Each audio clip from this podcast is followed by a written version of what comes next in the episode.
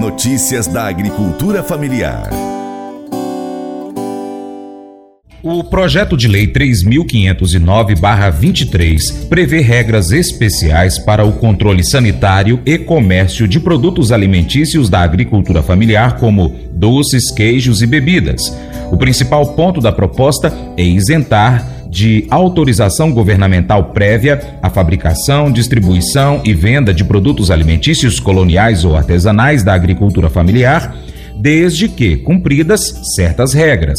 Atualmente, diante da imensa dificuldade de obtenção de autorização prévia para comercialização, há um enorme incentivo à clandestinidade, disse o autor do projeto, deputado federal Cobalcini, do MDB. Pelo texto, poderá haver fiscalização sanitária sobre os alimentos coloniais e artesanais produzidos pelos agricultores familiares, mas ela será prioritariamente orientadora o projeto prevê que a dispensa de autorização governamental dependerá do cumprimento da lei e de normas relativas à produção, controle sanitário e boas práticas de fabricação. Além disso, para fins de comercialização dos produtos alimentícios coloniais ou artesanais, os agricultores familiares deverão efetuar o registro eletrônico automático de cada produto previamente à primeira comercialização junto à Secretaria de Agricultura do seu município. Capacitar em boas práticas de fabricação de alimentos o profissional responsável por registrar produtos que apresentem risco sanitário relevante, em geral, alimentos mais suscetíveis à deterioração ou contaminação por microorganismos. O projeto também é, determina que os produtos alimentícios coloniais ou artesanais serão rotulados com informações relativas ao agricultor familiar responsável pela produção, formas de conservação, prazo de validade e outras exigidas pela legislação. O regulamento poderá estabelecer a rastreabilidade obrigatória dos produtos que apresentarem risco sanitário relevante o projeto será analisado em caráter conclusivo nas comissões de Agricultura, Pecuária, Abastecimento e Desenvolvimento Rural e de Constituição, Justiça e Cidadania.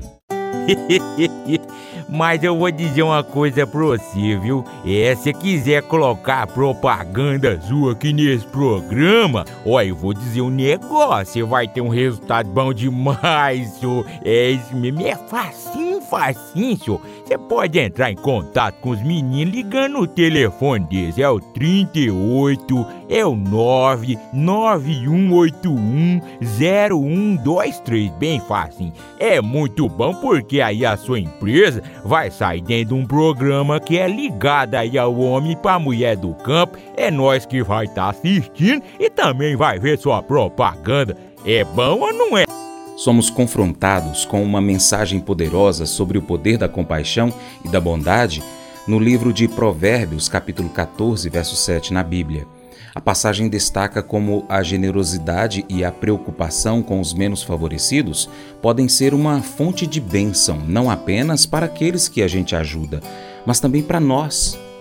A mensagem nos lembra que ao negligenciarmos os necessitados e oprimidos, nós desconsideramos não apenas suas necessidades físicas, mas a oportunidade de sermos instrumentos de Deus para aliviar o seu sofrimento.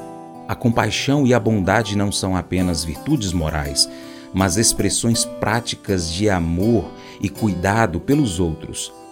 Somos desafiados a não fecharmos nossos corações diante das necessidades dos que nos rodeiam, mas a agirmos com misericórdia e generosidade. Essa atitude de preocupação genuína com o bem-estar dos menos favorecidos é uma manifestação do amor de Deus em nossas vidas.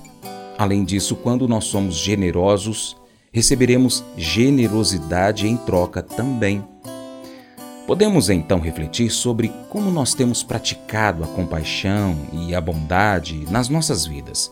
Nós estamos dispostos a ajudar os necessitados, a ser um canal de bênção para aqueles que sofrem.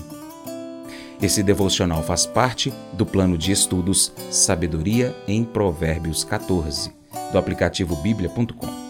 Muito obrigado pela sua atenção. Deus te abençoe e até o próximo encontro. Tchau, tchau.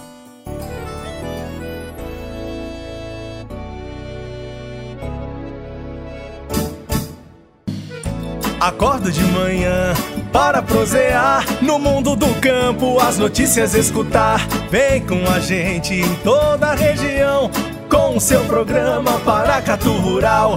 Tem notícias, informação e o mais importante, sua participação. Programa Paracatu Rural. Programa Paracatu Rural.